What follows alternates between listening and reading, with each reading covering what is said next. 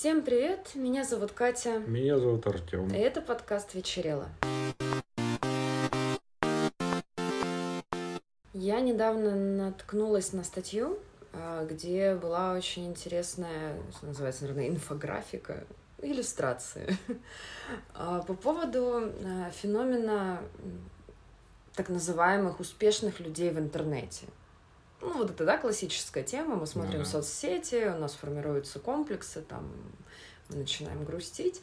И там, я не знаю, насколько можно доверять этому источнику, потому что все всегда, конечно, пишут с очень авторитетным таким фейсом, тоном, но смысл был в том, что мы подписаны на десятки людей, и есть еще десятки и сотни людей, на которых мы натыкаемся просто. И каждый раз наш мозг выцепляет что-то, что, чему можно позавидовать. Мы фокусируемся на том, чего нам самим не хватает, либо чего мы хотим больше.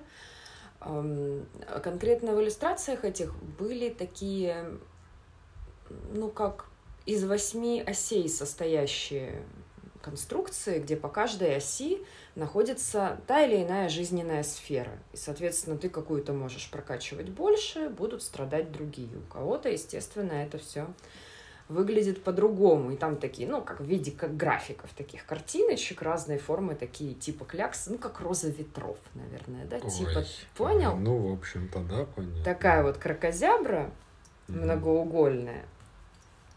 И получается, что у нас, допустим, прокачан, ну, я не знаю, какой-нибудь классический пример, карьерный путь, но мы мало уделяем время своей семье, у нас плохо с личной жизнью, со здоровьем, бла-бла-бла. У кого-то, соответственно, абсолютно иначе.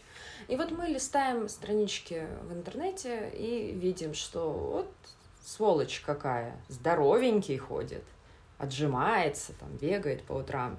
У нас в голове на такой на этой розе ветров человеческой судьбы отмечается, что вот где-то в интернете есть чувак, который бегает по утрам. Потом мы видим другого чувака, и на эту же картинку, где уже прокачан, прокачано здоровье, мы накладываем человека с успехом где-то еще. И в итоге у нас в голове остается такой вот коллективный образ того, что у всех остальных все хорошо.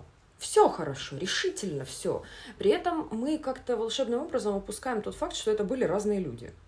И, и если, ну, понимаешь, да, я, Ну я да, ну, многосложно. часто же еще люди сочетают в себе одно и другое, и третье. Или врут. Ну, это Ну да. и просто это не стоит даже уточнять, что в интернете, как правило, люди показывают лучшую версию себя. Или вымышленную версию себя. Ну и типа, я говорю просто про пример этой статьи, что мне показалось забавным, я раньше именно так об этом не думала, что действительно а, понятно, что, что если нам задать вопрос, то мы ответим, да, конечно, я понимаю, что такого человека, у которого абсолютно все идеально, нет, но при этом где-то на подкорке у нас сохраняется вот эта вот иллюзия того, что да, Ну, потому всех- что хочется, чтобы было все классно. Что же понятно. Но и наш хитренький сферах. мозг почему-то воспринимает поступающую в него информацию извне так, как будто бы находит подтверждение тому, что вот я лох, а все молодцы. Довольно несправедливо, как по мне. Ну, не научился пока мозг. Но я думаю, это задумано, чтобы мотивировать нас. Ну, а почему это не всегда работает так? Как правило, не работает. Тоже, наверное, мозг не очень справился. Должно мотивировать, но часто ты просто сидишь такой... «М, Слушай, а всё». мне кажется, дело в том, что э- эволюционно наш мозг должен нас мотивировать на гораздо более прикладные вещи. Это последние буквально несколько столетий люди стали задумываться о таких вот сложных и эфемерных конструкциях. А раньше что? Мозг тебя мотивирует, чтобы ты не забил и все-таки дошел туда, куда тебе надо, до нужной пещеры или до мамонта. Ну да. И та- на таком уровне мотивация работала, просто по идее сделай. А когда это начинает становиться чем-то очень многокомпонентным, ну потому что достичь успеха это же не пойти и с веточки его сорвать, это же куча-куча Ну действий. да, не, ну если так судить, то не было предусмотрено, что мы будем видеть настолько много людей, и кому-то, начать завидовать всем сразу. В той же пещере ты живешь, ну что ты там видишь? Десять человек вокруг себя. Ну, а если кто-то бесит, можно его камнем стукнуть. Можно, и вряд ли они все там сильно отличаются от того, что есть у тебя. Ну, да, сейчас у да, нас да. расслоение такое сильное, плюс информация везде и всюду. И каждый хочет выпендриться и рассказать, как у него все классно. Ну, конечно. Поэтому, Это, кстати, тоже да. интересно. Вот почему? Ведь когда-то э, люди, наоборот, часто скрывали свой успех. Оттуда же всякие поговорки, приметы суеверия, да, что счастье любит тишину, изглазить. Ну, так это же еще по... Как это? А. Имело характер того, что если ты будешь выпендриваться, тебе придут как раз камни по башке дадут или отберут. все отберут. есть. Ну да, а сейчас, получается, я сижу у себя на страничке в соцсети, и что вы мне сделаете? Ну, да. да, хотя и то довольно много людей продолжают скрывать какие-нибудь там подпольные биткоин-миллионеры, потому что там тоже ты, если начнешь всем рассказывать, что у тебя очень много денег, тебе тоже могут прийти и попросить денег. Не, ну это если деньги, а если какой-нибудь другой критерий успеха? Ну, если ну, другой, там понятно, супер накачанное тело, что-то еще. Ну, хотя, наверное, да, это не подходит, потому что никто у тебя это не отберет, и поэтому Ну да, может нет такое задачи. показывать. А в основном-то, кроме накачанного тела, ну что, суперумный мозг, ну как бы Ну, этим... Какие-нибудь таланты. Ну да, таланты, но, как правило, это все равно показывают что-то более материальное. Да, это я на самом деле просто что-то задумалась, как обычно. А, моя изначальная идея была в том, как мы вообще воспринимаем других людей. Все возвращается к тому, что мы думаем только о себе всегда. Вообще всегда. С кем бы мы ни разговаривали, что бы мы ни слышали, что бы мы ни читали, ни смотрели, мы в любом случае это прикладываем к себе и думаем о себе ну вот в сухом остатке. И люди говорят о себе часто, а если не говорят, они все равно думают именно об этом, когда слышат, как другой человек говорит о себе, он тут же прикладывает это. Мне кажется, большая часть людей любит говорить о себе. Но, наверное, не все. Да нет, не все явно. Ты любишь говорить о себе? Да нет, не очень. Так было всегда? Думаю, да. Интересно, от чего это зависит вообще? То есть, когда это на, на протяжении всей жизни, а не связано с ну, какими-то это же, как событиями? правило, начинается так, и если не развивать это умение и желание, возможно, оно и не будет возникать. Ну, я предполагаю так. Хм. А если ты как бы, ну, когда-то начал, и, и это у тебя получается, никого не раздражает, и все в порядке. Ну, как правило, если ты что-то начинаешь делать, это всех вокруг раздражаешь, больше шансов того, что ты не будешь так делать. Ну да, особенно в детском коллективе. Ну, если мы берем Да, действительно, ну, да, жизнь со старта. Да, если ты будешь мерзкий ребенок, будет проблематично находить аудиторию. Конечно. И рано или поздно ты все равно сам прекратишь это делать. Ну и как-то в принципе было всегда не очень принято, ну что говорить о себе, как раз таки хвалиться чем-то или что-то вот такое, или это ж как-то не очень. Не обязательно хвалиться, делиться мыслями, жаловаться. Многие же не хвалятся, а жалуются. Это, мне кажется, Ну, тоже, тоже, такое... а, ну вот не знаю, как у тебя в детстве, у меня везде, и в садике, и в школе, везде, что это ты жалуешься? Вообще такой слабенький, либо это просто к мальчикам относилось. Ну да, я тоже подумала, что что, если это ты может... жалуешься, это тоже плохо.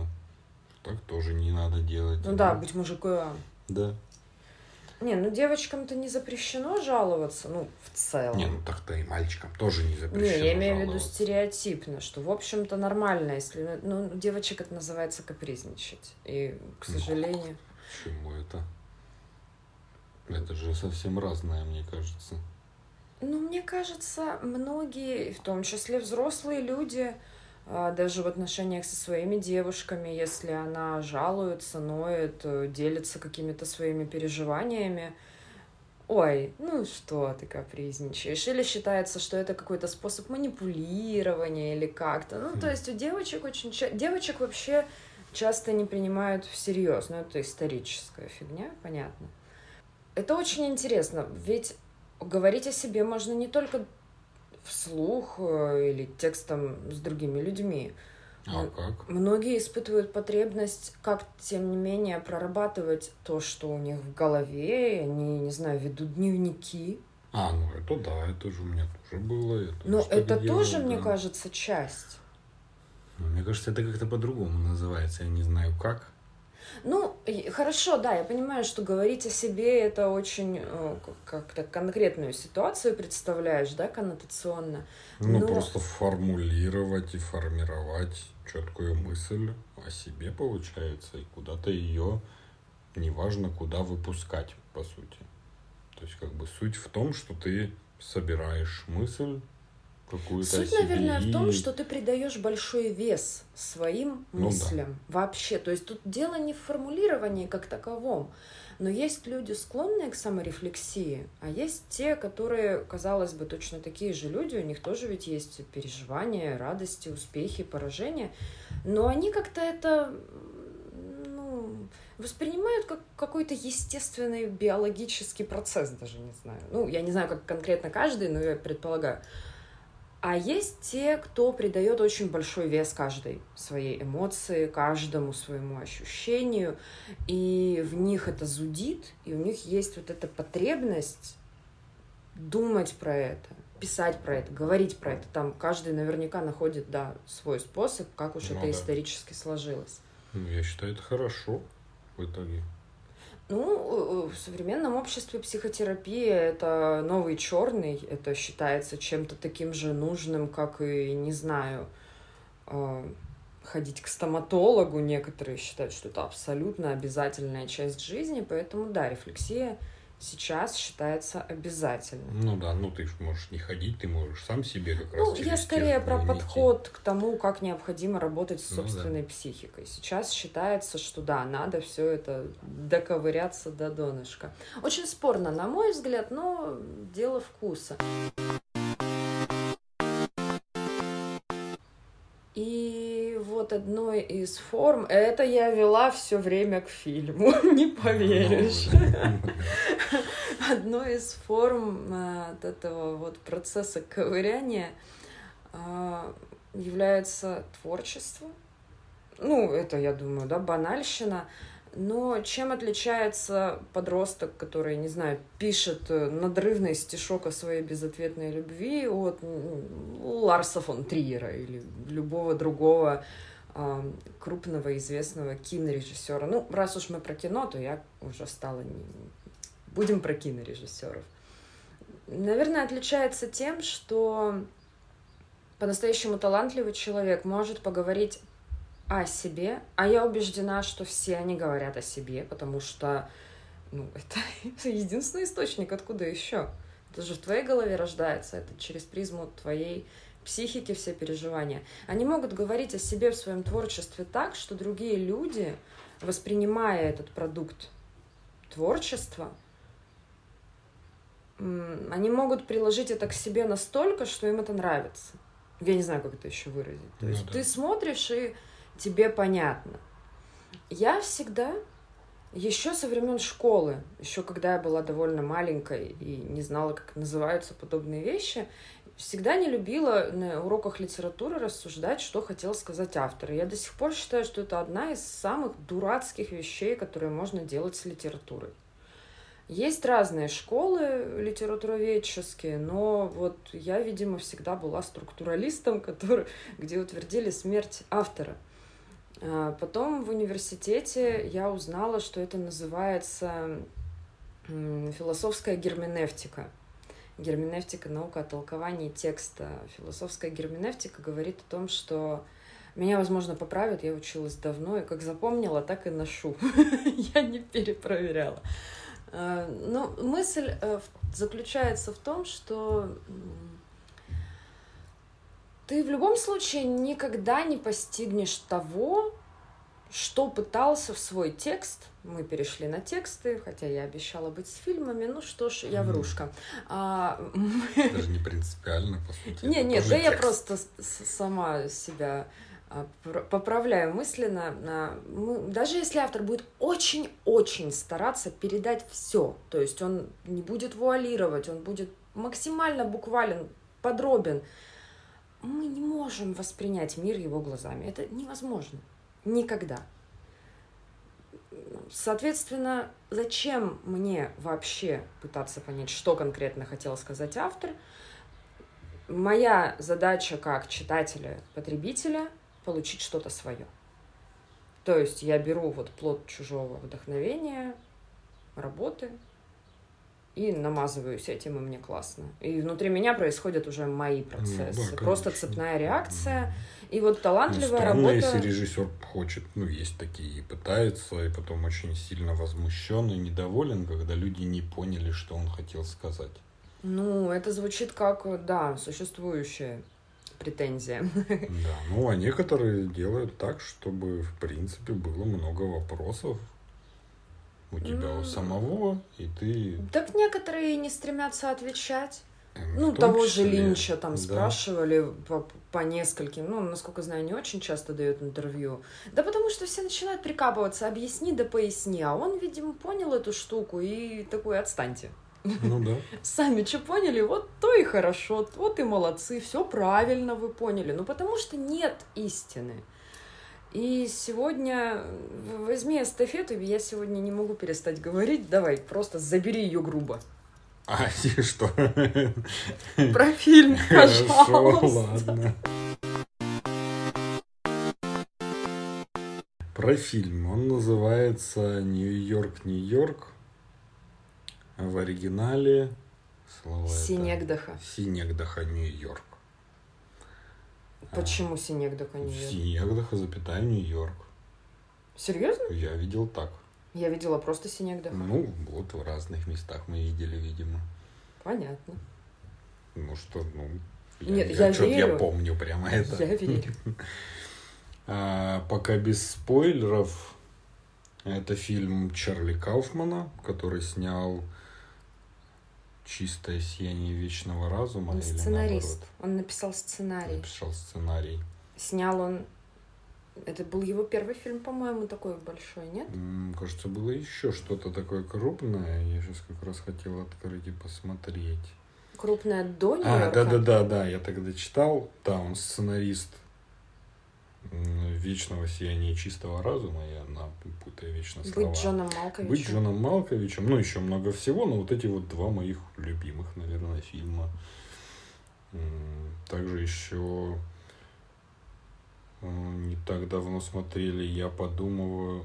Как все закончить. Да, как всё Я думаю, как закончить. всё Да, закончить. он прям тоже такой очень необычный.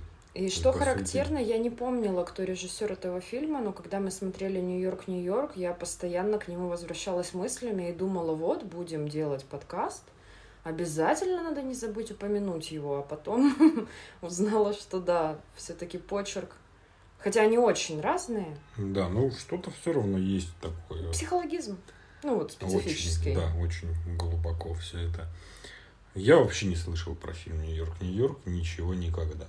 Если про прошлое еще как-то про Джона Малковича давно хихоньки-хахоньки ходили, и его там попытались навязать со всех сторон. Я его посмотрел, мне понравилось. Там, где «Вечное чистого разума» Джим Керри тоже на слуху. Этот фильм вообще нет, мимо меня прошел абсолютно. Я его увидела, э, в смысле, информацию о нем несколько лет назад в какой-то подборке, эм, типа фильмы, которые поймет не каждый. Ну, я же элита Да, интеллектуальная. а мне я даже такая, в подборках о, не попадалось. о Ну, ты боже. тогда не стала его смотреть. Ну, я его запомнила, и я его пробовала смотреть, наверное, с год назад, но я это начала делать полуфоном, и по понятным причинам это как-то было довольно скомканно, и я не досмотрела. И я даже сильно не сразу вспомнила, что я его смотрела. У меня было просто ощущение такого легкого дежавю, и все. Его нужно смотреть внимательно. Ну да, фоном не пойдет, потому что там... Там очень плотно все, очень плотно, Мгм. и ты отвлекся на секунду, и все. Да. О, что без спойлеров можно сказать? Ну, в целом о сюжете. Ну да, сюжет крутится вокруг театрального режиссера. Которому Который- дают грант на то, чтобы он снял пьесу мечты. Да, и он свои жизненные проблемы, страдания как-то пытается переложить туда. По-моему, ну, Ну, да, грубо да. говоря, примерно так и написано в описаниях. Да. Ну, и рассказывается про его семью, про его Ну, по сути, женщин. его, да, его жизни, о том, что как происходит, и ты тоже не знаешь, что, что еще без спойлеров-то можно сказать. Фильм хороший. вот Синегдаха брать, это, да. в принципе, ну, мне кажется, это не прям ключ, но это может служить ориентиром для понимания. Синегдаха это литературный прием, художественный прием в литературе, троп, м, подвид метонимии, который, э, ну, метонимия это когда вместо прямого названия явления или слова дается какая-то его замена. Например, вместо Толстого можно сказать автор войны и мира. Надо. А в Синегдахе это подмена общего частью или наоборот. Ну, то есть моей семье нужна крыша, но ей нужен целый дом на самом деле. Но мы говорим крыша. Ну да. Или в матче Аргентины против Японии. Ну, не всех стран, а конкретно команд. Ну, вот это вот, то есть там есть какие-то более красивые примеры, я уже не помню. И здесь получается, ну, стоит понимать, что как-то, наверное, это связано с сюжетом. И, в, в принципе, да, надо Да. переходить к части Ну, со думаю, да, потому что я вот пытаюсь понять, как бы. Ну, можно сразу заключить, тебе он, в принципе, понравился. Да, мне он понравился, но для меня это очень мужской фильм. Как назывался фильм с э, Томом Харди, когда он едет в машине и говорит по телефону и нам ну, решает проблемки? А, ну, когда он весь фильм едет. Да-да-да. Да, я не смотрел его, я не... я Что-то не- там из трех да, букв состоит, имя да. его или имя друга, я не помню уже, ну его, наверное, имя.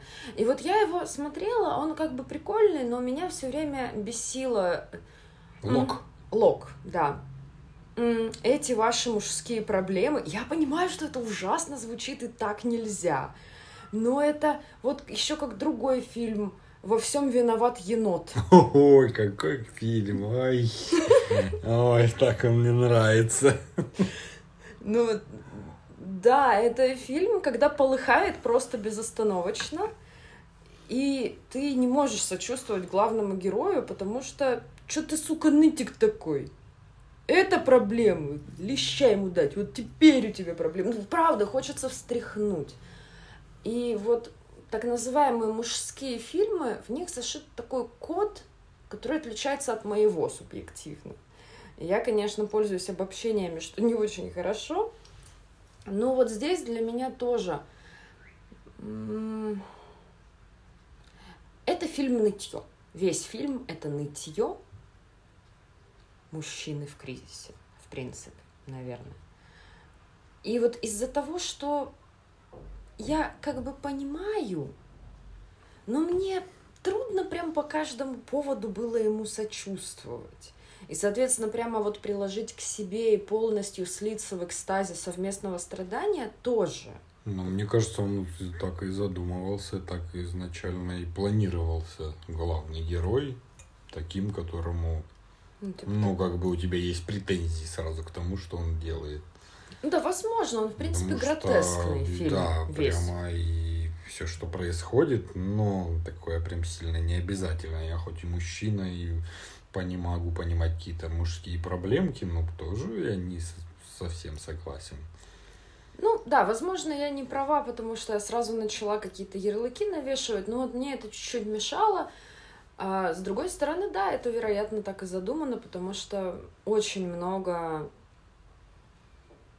м, подобных моментов, которые, наверное, да, призваны чуть-чуть возвести четвертую стену, а не наоборот. То есть не сливайся с персонажем, ты посмотри, он не, не настоящий. Ну да, но об этом, да, у меня есть пара мыслей еще потом. Обсудим. А тебе он понравился? Да, мне понравился. Вот у меня как раз вопрос сразу. Ты бы могла представить, если сейчас, как это модно, сделали точно такой же фильм с женщиной в главной роли? Или он бы не получился? Хм. Слушай, ну не знаю, мне, конечно, хочется сказать, что не представляю, но, возможно, это такая ловушка восприятия.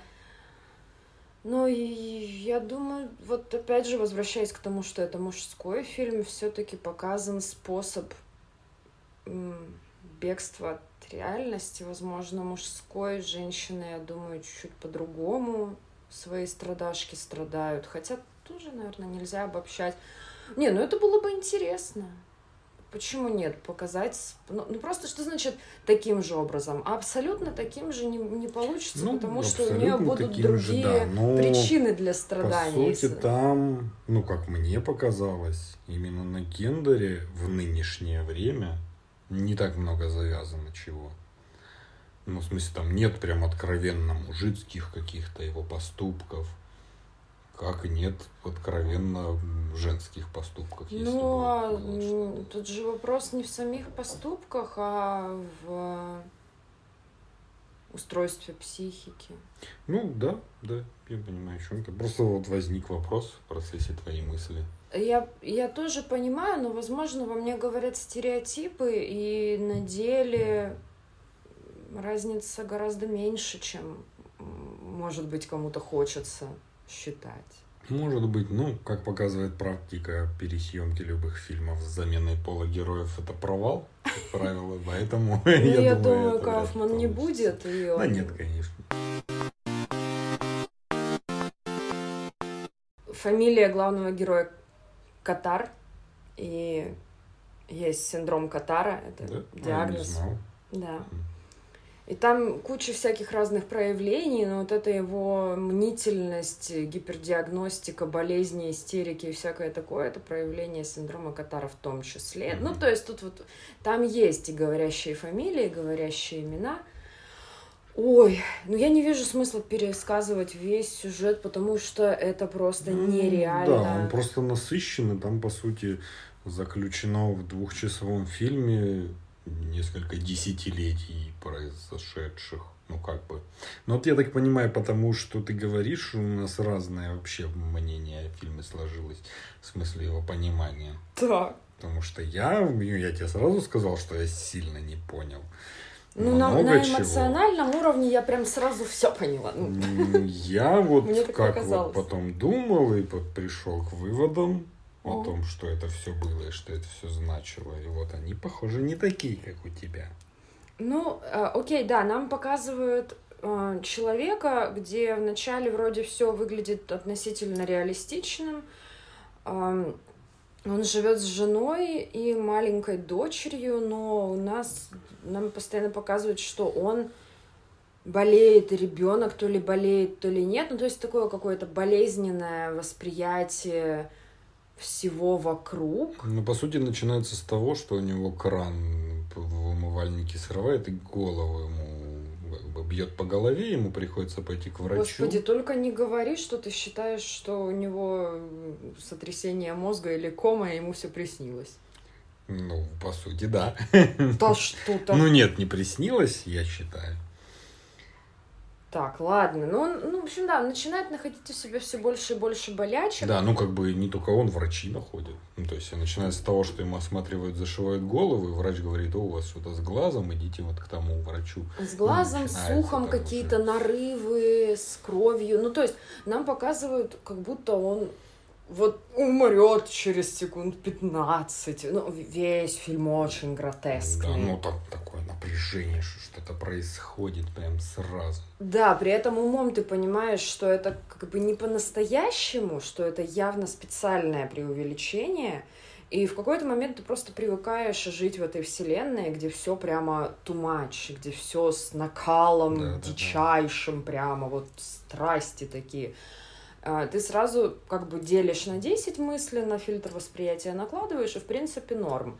И если брать реальность, я так понимаю, жена от него уезжает, и он не видится с дочерью. Параллельно у него есть его театр, где, ну, как это водится, да, вот эти маленькие театрики, э, где у него заводится такой то ли флирт, то ли роман с кассиршей. И вот здесь где-то реальность кончается, потому что все, что мы видим потом, это бесконечное жонглирование вот этими ситуациями. А, его жена уезжает с ребенком, он не видится, но он благодаря тому, что находит ее дневник, который она начала вести, когда ей было там, 5 лет, а, этот дневник сам собой заполняется ее новыми записями, как бы у нее меняется почерк, и он, вот читая этот дневник, как бы видит а, ее взросление, не находясь рядом. И уж не знаю, сам ли он не пытался особо с ней поддерживать связь, жена ли не давала делаю ставку на то, что он просто немножко пиздострадал, как водится, и просто ну, да. предпочитал горевать обо всем и ничего не делать. Да, горевать, ну и там нам показывают, в принципе, такое восприятие времени своеобразное. То, что для него как бы проходит там буквально день Ну а да, по для факту людей другие 10 люди лет. говорят, что прошел год. И ты уже год не видел свою дочь. Он говорит, вот там жена только уехала, скоро вернется. Ему говорят, нет, она не вернется, она уже год живет там. Ну, для меня муж. это означало просто, что он максимально зациклен на своем, да, на, на своем внутреннем мире. Абсолютно не обращает внимания. Ну, то есть, ну, как бы, бывает такое, что ты крутишь мысль в голове у себя одну и ту же.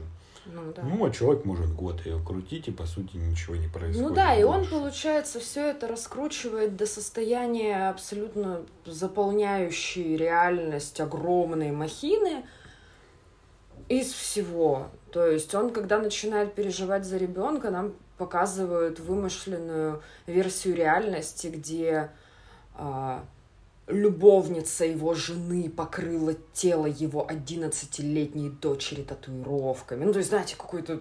Ну, а, а почему вымышленно ты считаешь? Ну, в журнале об этом читал. И все такое. Ну, либо ты, в принципе, все, что идет дальше, считаешь вымышленным. Да, это все вымышленное для меня. Угу. Это все просто воплощение страхов, которое вот он себе придумывает просто целую реальность, наполненную подробностями, и ходит, теребонькает на это все, жалея себя. Я это так восприняла. Абсолютно фантастическая сцена, как она умирает, эта девочка от инфекции. Она уже взрослая. Ей там тогда занесли инфекцию, которую она носила, сука, там сколько, да. 30 лет. Ну вот поэтому и мне вот странно, да, да. Там такая сцена, они не говорят на одном языке, но у них гарнитура автоматического переводчика. Ну, какой-то, знаешь, дурацкий, дешевый фантастический фильм. И нам это все показано по-дебильному абсолютно. Ну а как ты тогда считаешь, ну как бы, что на самом деле происходило? Он просто сидел все это время дома и фантазировал или как? Как ну, ты это видишь? Хорошо, если нужно э, уточнить, что все это доходит до того, что он начинает ставить свою пьесу, ради, э, в которой он пытается вместить все свои переживания. А так как он склонен постоянно сидеть и эти переживания как четки перебирать, то подробности в пьесе все множатся. И из декораций просто там, как обычно, театральных, все это разрастается в еще один Нью-Йорк. Ну, собственно, Нью-Йорк, Нью-Йорк, Синегдаха. Да где он воссоздает до мельчайших деталей свой дом, дом жены, вот эту улицу, да, вот этот все парк. события, которые Да, то есть он жизни. скрупулезно не теряет ни одной детали, и все это становится ну, ты же поним... ну, я не думаю, что такое можно сделать на самом деле, Нет, ну, конечно, что прямо вот да. буквально так все было. Ну, ну, буквально, естественно, тоже не так. Но тут вот как раз мое мнение так. можно включить. Мне кажется, что он умер после того, как его ударило краном по голове. И вот это вот то, что происходило... Это его воспоминания? Ну, это не то, что воспоминания, а такая что-то предсмертная мысль, которая вот Ну, понятно, бред, бредовое такое. Мне это очень напомнило быстрее, чем кролики. А, вот в этом плане. Это фильм, наверняка многие смотрели, спектакль да, или фильм «Квартета И», в котором суть тоже сводится к тому, что человек умирает, и как бы вопрос...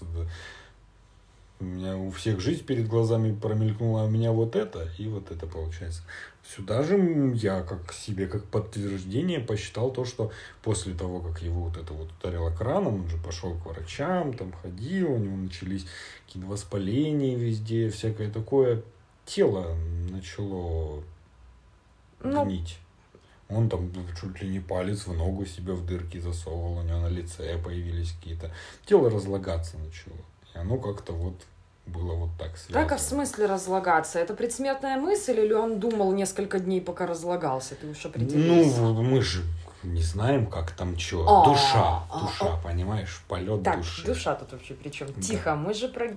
Нет, ну в принципе, окей, умирающее тело может посылать сигналы в мозг, в том числе об отказе разных функций, органов. Это окей, это может быть ну, слушай, э, э, это такое исчерпывающее объяснение, которое меня не устраивает, потому что оно слишком исчерпывающее. Не, я понимаю, ну тут ну, оно исчерпывающее, да, но в смысле того, что как бы, может, он там лежал в коме, там еще может что-то.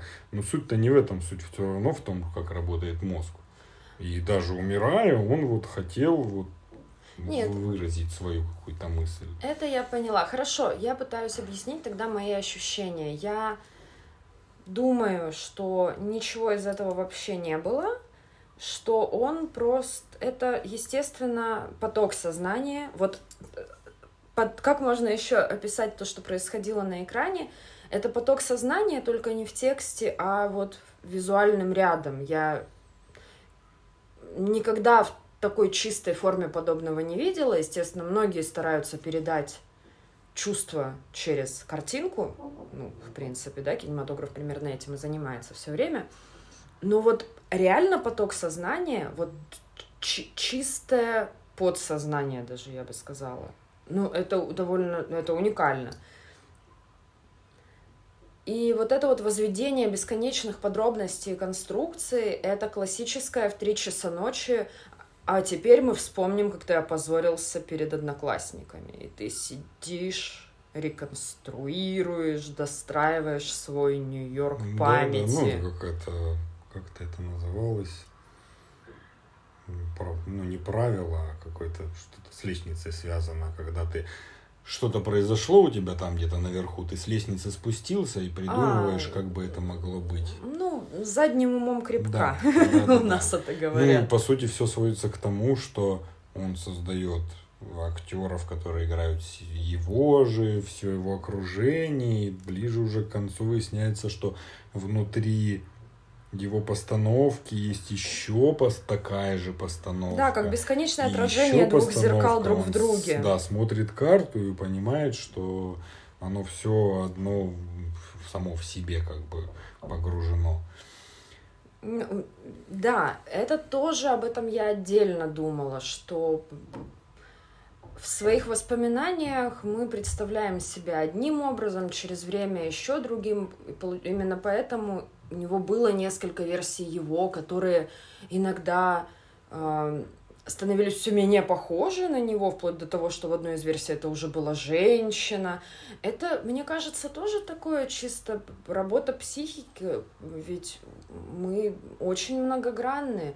И, в общем-то, э, все люди, которые были в этой его постановке, в этом мире, это он сам.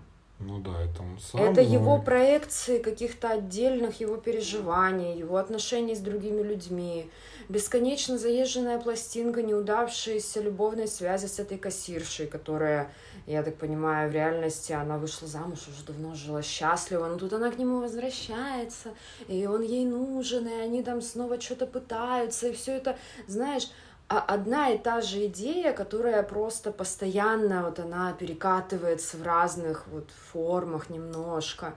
его вина перед ребенком и бывшей женой, когда он стал якобы тайно приходить к ним и мыть их унитаз. Ну, такой, знаешь, образ Ну да. такой епитимии, наложенный самим на себя. То есть я это все, да, восприняла просто, что вот он живет, нам не показывают, что он делает в реальной жизни. Нам показывают только то, что происходит в его голове, и все. Причем вот именно ту самую фоновую, незамолкающую штуку. Не вот эти мысли, которые мы специально Ну формулируем, да, да. а вот это вот по логике сновидения, перетекающие друг в друга образы, мысли, навязчивые Да, ну, это тревоги. никак не противоречит тому, что он мог умереть, и такие же мысли были. Ну, я считаю, что это, ну, Ну, короче, мне кажется, у нас разница восприятия только в том, как мы себе нафантазировали реальность. А Ну по да. сути, в том, что мы видели, я думаю, мы сходимся. ну, примерно, да, примерно это все понятно, ну и как бы все ближе к концу сводится к тому, что, ну, я так понимаю, он сам стареет, мозг у него начинает угасать, и люди пропали вокруг в этих его декорациях, все остановилось, там это все было представлено как война или как что-то такое, и все, мы заканчиваем. И вот, кстати, еще про то, что якобы он умер тогда, он потом в конце добавил сцену похорон себя после вот этого удара краном. Там был его отец еще живой, мать, ребенка не помню, был ли он там, нет, ну, по-моему, кто-то похожий на его жену был. Блин, звучит как козырь. М, Может быть. Эм, Ну, вот все это... Я Да. еще одна отсылка. Я очень люблю замечать такие штуки. Есть книжка а, Ласла Краснокорхай «Меланхолия сопротивления». И там в самой последней главе текст тоже такой несколько абсурдистский, а, о, по сути, народных волнениях, о назревающей и разразившейся революции, ну и о нескольких персонажах. И в самом конце, в самом последнем тексте описывается химия человеческого тела в умирании. м, И то есть ты читаешь, читаешь, читаешь, потом пролистываешь, и последняя глава ты просто читаешь что-то химию, биологию, такой а, а, а. И тоже вот интересно, меня просто ассоциировалось, Мгм. что ну, там я не буду разбирать конкретно эту книжку, понятно, но вот просто вспомнила. Ладно, все, не будет Ну вывода, да. просто вспомнила. Ну и как бы я считаю правильно было то, что, ну по сути нам не сказали, как бы что происходит, что было, потому что если бы нам правда показали самом последнем кар- кадре, что да, он умер вот тогда, ну Да это просто это попытка рационализации зачем? Да. Для чего? Нет, зачем. Нам просто да. показали вот, вот это глубинное, искреннее, живое, болезненное чувство. Проживание жизни. Это больно. И вот нам он показал это, отделив как раз от той реальности, которая... Нафиг она пошла вообще. Да, да. Фильм интересный, ну, в смысле, это очень Ну, его, да, интересно смотреть. Надо смотреть и не отвлекаться. И, может быть, не пойдет. один раз. Может быть. Да, потому что в нем очень-очень много мелких отдельных триггеров, отдельных штучек, по поводу которых вам захочется поразмышлять просто. То есть у вас свой собственный процесс запустится мыслительный, уже не связанный с сюжетом. И это вот как раз, мне кажется, признак таланта. Да. Ну, по сути, у него все фильмы такие, в которых ты задумываешься и что-то для себя можешь вынести. Да, Вот из тех, которые мы смотрели, да, да. может, надо еще посмотреть его фильмы. А я уже, да, смотрела вот это про японца. Я, ну, я не помню название, ладно, это все гуглится, их не так много. Да, как-нибудь надо будет, но учитывая специфику, нужно быть морально готовым, иметь соответствующий Ну, теперь, настрой. да, теперь мы это понимаем. Но, по-моему, вышло вполне удачно. Да, это было очень интересно. Опять-таки, потому что я о нем ничего не слышал и не был ни к чему готов, ну просто. Сюрприз, сюрприз. Да, довольно приятно находить такие вещи, когда ты уже все посмотрел. Ну, как тебе кажется, Ну да. да, да. А дальше, как обычно, поговорим о всяких странных вещах. Здесь будет особенно уместно слово «кстати». Надо назвать рубрику как-то «Странные вещи от Артема». Мы говорили про симуляции. А, вот, кстати, про фильм. Чуть-чуть отсылку обратно к фильму. Так, все, отматываем, да? Да. Да. Про симуляции это же выглядит как симуляция. То, что он в итоге построил э, все вот это вот вокруг, это тоже симуляция. Вот, была симуляция, что у нас там была плоская земля, а сейчас к чему-то такому более материальному хотелось обратиться, потому что в этом году, ну, все Плохо. Ну, как правило, да. Плохо. И мелькало несколько новостей о надвигающемся конце света. е Да. И началось все с того, что вот в мае у меня в середине мая день рождения, и к 6 мая до моего дня рождения мы ждали метеорит. И который Можно не проставляться, как удобно. Да, конечно. Просто вот все закончится наконец-то. Э, и стало интересно, в принципе, эта тема, как там вообще с этими метеоритами. А, ну, ты конкретно по метеоритам? Не, я, я про думала, разные, про концы там, света про, про несколько. Ну, по сути, метеориты как раз там вот было их несколько. И там будут еще просто стало интересно, как это вообще происходит. Что вот находят метеорит, вот он летит. Ну, и да. по сути, да, и пришлось почитать и про то, какие были, какие падали, которые убили динозавров, например. Mm. Там Тунгусский метеорит. Там в чем суть? В том, что ну, есть размер его, есть скорость, с которой он летит. Они все вокруг Солнца летают точно так же и могут пересекаться орбитой с Землей. Все метеориты летают вокруг Конечно, Солнца? все летает вокруг Солнца. А как он у тебя улетит просто так? Куда? Я не знаю. Да, у них у всех есть своя орбита. Я думала, они просто залетают к нам откуда-то из большого космоса. Они могут залететь из большого космоса, но у них все равно Но будет они прилепятся орбита. к Солнцу? А там тоже свои орбиты. Он не может лететь просто так, не просто прямо. Он в любом случае завязан на какой-то другой объект. Ага. И вот есть орбита его. Я, если что, очень-очень-очень плохо знаю физику, поэтому вопросы будут тупыми, но это нормально. Да, как бы они в любом случае, ну, не могут лететь просто прямо. Это же не ну да, наша я поняла, вселенная, да. как бы, которая там куда-то стремится вокруг и всюду. Есть метеориты, и вот там те, тот, который 6 мая должен был близко пролетать, ну как близко, там 14 миллионов километров, по-моему, что-то Ой, такое. ну для меня это все такая абстракция, что да. Да, далековато. Размером он должен был быть с пирамиду, как говорят.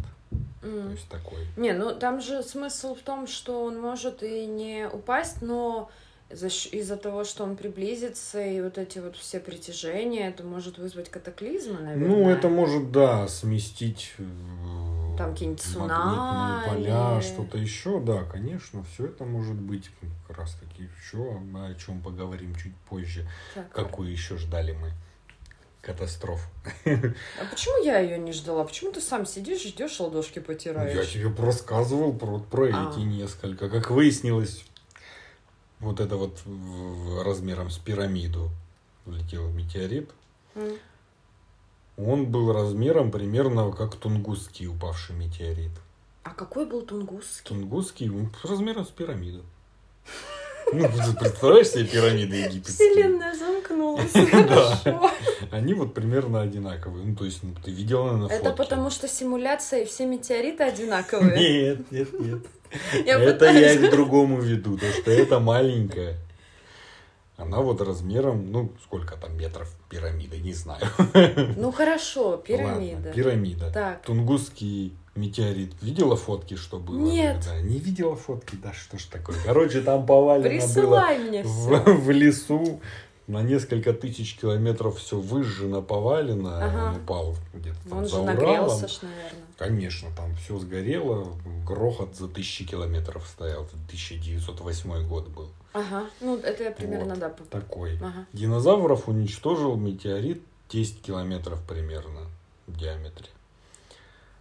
Ну, побольше, побольше пирамиды. Да. Ну, по сути, говорят об опасности тех, которые начинаются от километра. А.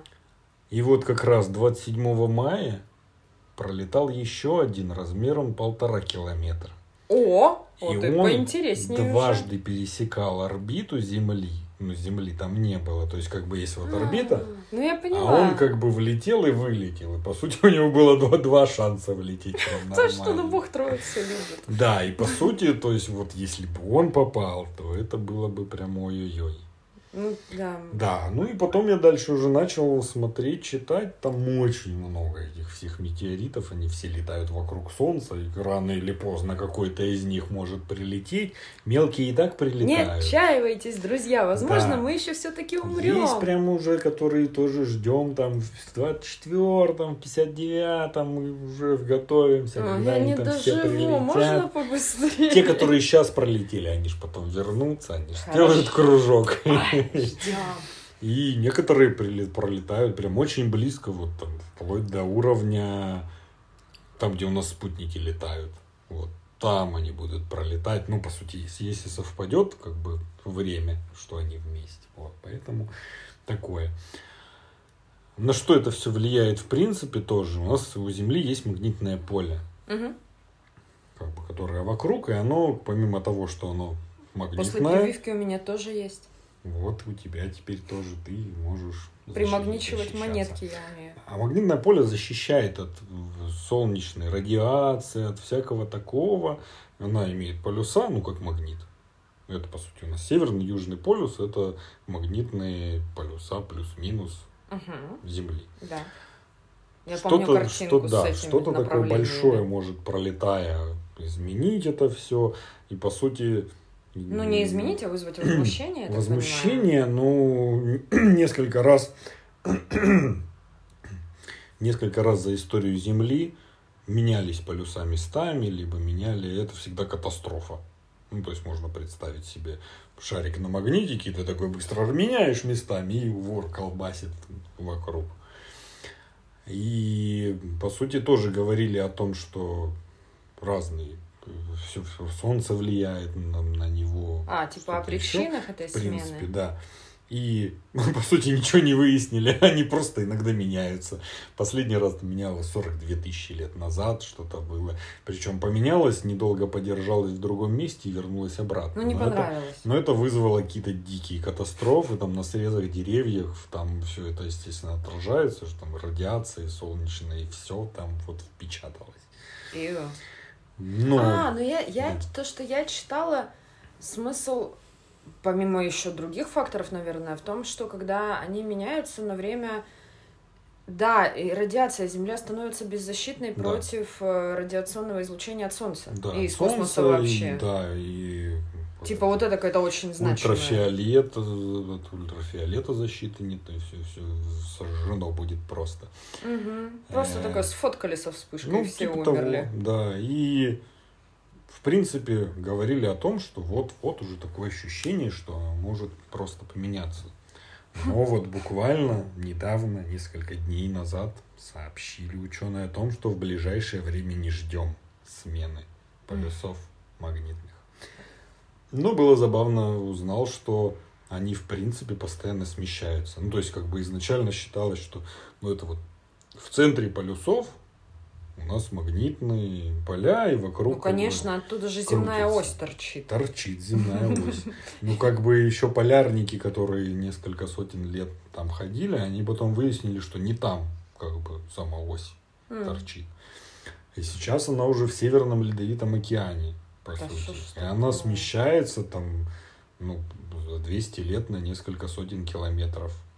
Ого, То есть, вот за последние, ну, и опять-таки, оно ну не, не зависит ни от чего. То есть, оно может тысячелетиями не двигаться, потом подвигаться, опять застыть. И вот как-то это все... И вот после этого как доверять чего. физикам, которые все Конечно. пытаются привести к конкретным законам, а тут понимаешь ли, как Бог на душу положит, оказывается. Конечно, да. И ждем катастрофу. Ну, Я пытался Ну, найти, всегда. что еще мы ждем. Какая-нибудь Ванга, там что-нибудь еще там. Никто не нет никаких. То, что я про Вангу и вот этих слышала, это все попозжа. Там кто-то предрекал, что вообще все человечество помрет, но это в 2300 каком-то у кого Мгм. Ну, типа... Ну, вот у всех по-разному, да. Не, не застанем, Ну, короче. по сути, да. То есть, как бы, самое вот ближайшее это вокруг летающие метеориты. То, что может всех нас убить. В детстве на внутренней стороне дверцы шкафа мелом была написана дата конца света у нас. Неплохо, чтобы не забыть. Обвели в программке, так сказать. Нет, абсолютно серьезно, я не помню, что это была за дата. Это, я не ну, знаю... 12 год какой-нибудь, наверное. Это же самое популярное было. Нет. Нет? Я как запомнила год, сейчас я попытаюсь посчитать, 2000 четвертый. Угу. С математикой тоже плохо. 2004. Я это запомнила потому, что как-то услышала случайно, как мама с бабушкой. Причем это была такая будничная штука. В этом в шкафу хранились куча всяких вещей, которые постоянно доставали просто на уровне лица дверцы. Ты ее открываешь, а изнутри пророчество грядет. Вот это, знаешь, нормальная атмосферка. И вот в очередной раз, когда они это сделали, взгляд упал, и я услышала, как они между собой сказали ой, да, да, типа, ох-охо, ну хорошо, Катя-то хоть 16 лет, ей будет хоть без детей еще, слава богу. И вот я запомнила, что 16 лет. Ну, а потом как-то все такие, ну, как ты знаешь, не обсуждали уже потом. Ну, а что потом обсуждать? Ну, мы ждали от мая, ну, по-моему, это как раз тоже 12 год. Ну, там же несколько было предсказаний главных. Ждем, ждем, не дождемся. Кругом обман. Да. Ну и тоже как бы уже, тоже оттуда мысль пошла, и как обычно, начинаешь считать про одно, потом про другое, про эти метеориты, астероиды. Да, мы все там смотрим, где-то в миллионе километров от нас проплывет, пролетит метеорит, такие всего на Марс, там собираемся, я тебе уже рассказывал как-то. Мы же абсолютно не знаем, что у нас в Земле. И все эти картинки в разрезе в энциклопедии, что там ядро, ядро, ядро там потом пошли слои. Mm-hmm. Это все абсолютно не доказано, абсолютно ничем. А про буры вот эти? Никто не видел ничего, потому что да, у нас Земля до центра Земли 6 тысяч километров. Угу. Максимально на какой глубине бур побывал? 12 километров не тысяч, 12 километров. Марианская впадина 10 километров.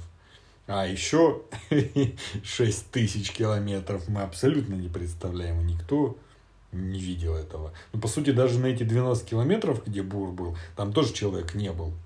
Это просто оттуда могли взять породы. Ну, там же, естественно, тон, тонкий бур, который мог оттуда что-то вытащить. Там тоже что-то очень много интересного находили какие-то подземные озера, в которых нет э, доступа воздуха, где как бы ничего. Там есть вода. Ну там нет ни микроорганизмов, ничего. Там есть какие-то свои микроорганизмы. А, не доставайте их! Мы уже достали, да. Ну, по сути, там какие-то первозданные озера под землей и все вот это. И вот мы классные такие летим на Марс, но абсолютно не можем узнать, что там у нас внутри под землей. Хотелось бы, конечно, узнать. Был классный фильм, где сделали какую-то специальную машину, где в магме плавали там ой, под ой, землей там. Ой, а как раз путешествие к центру Земли, по-моему, так и называлось что-то такое. Я доктора кто только вспоминаю с этими рептилоидами подземными. Да, да, да, ну подземные люди.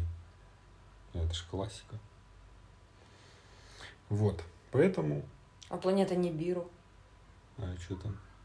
То есть про астероиды мы почитали, а на Нибиру не натолкнулись. Mm-hmm. Вообще-то из какого-то из фольклора, из каких-то очень древних мифов, не помню чьих, а, якобы существует такая планета, которая а, я боюсь перепутать, как там было в мифах, но что-то типа того, что она на нашей же орбите, но она всегда от нас закрыта Солнцем или что-то такое. Ну, вот знаешь, это классическая ну, да, история да, да. про вторую Землю, про то, что на обратной стороне. И по каким-то мрачным пророчествам она должна была однажды сойти со своей орбиты и такая пиу и убить Землю. Ну, угу. я не помню. И вот что-то мы ее тоже какое-то время ждали, но потом ученые ну, стали все-таки нудеть, что Мы бы заметили. Да и заметили бы, и уже стали запускать спутники все-таки со всех сторон всего. Ну Уже да. Да просто математически, если еще задолго до нормальных э, даже телескопов, не говоря уже про какие-то полеты, люди просчитали все планеты, даже те, которые не могли видеть, потому Да, что да, там да. они же влияют друг на друга. Ну, то есть, да. Но с другой стороны, я не шибко доверяю ученым. Как вот уже не единожды Ну да. говорила. Может, потому что я плохо знаю физику, не знаю. Но вот чувствую Да я, нет, что там не стоит слепо вопросов, верить конечно. всему. Потому что что вы там просчитали, и что, и где? Где профит от ваших подсчетов? Почему у меня все еще нет одежды, как в «Назад в будущее», которая сама подстраивается под меня? Так, а при чем тут? Ни при чем. Ну ладно. Я просто хочу, чтобы ученые не просто умничали, А, а, как-то практическое не- не применение. Если там. вы такие умные, хакнули код вселенной. Давайте, Правильно, несите мне мою делают, а черешню. вещи идут шить. Правильно. Ладно, на этой радостной ноте. Надо заканчивать этот дурдом. Да, ждите конца света вместе с нами. Да, каждый день. Астероидов и метеоритов очень много. 25 тысяч летящих вокруг и рядом с Землей. Ой, можно сделать праздник каждый день в честь какого-нибудь да, у метеорита. них же у всех свои названия, поэтому Ой, с праздничком. это была Катя. И Артем. Всем пока. Пока.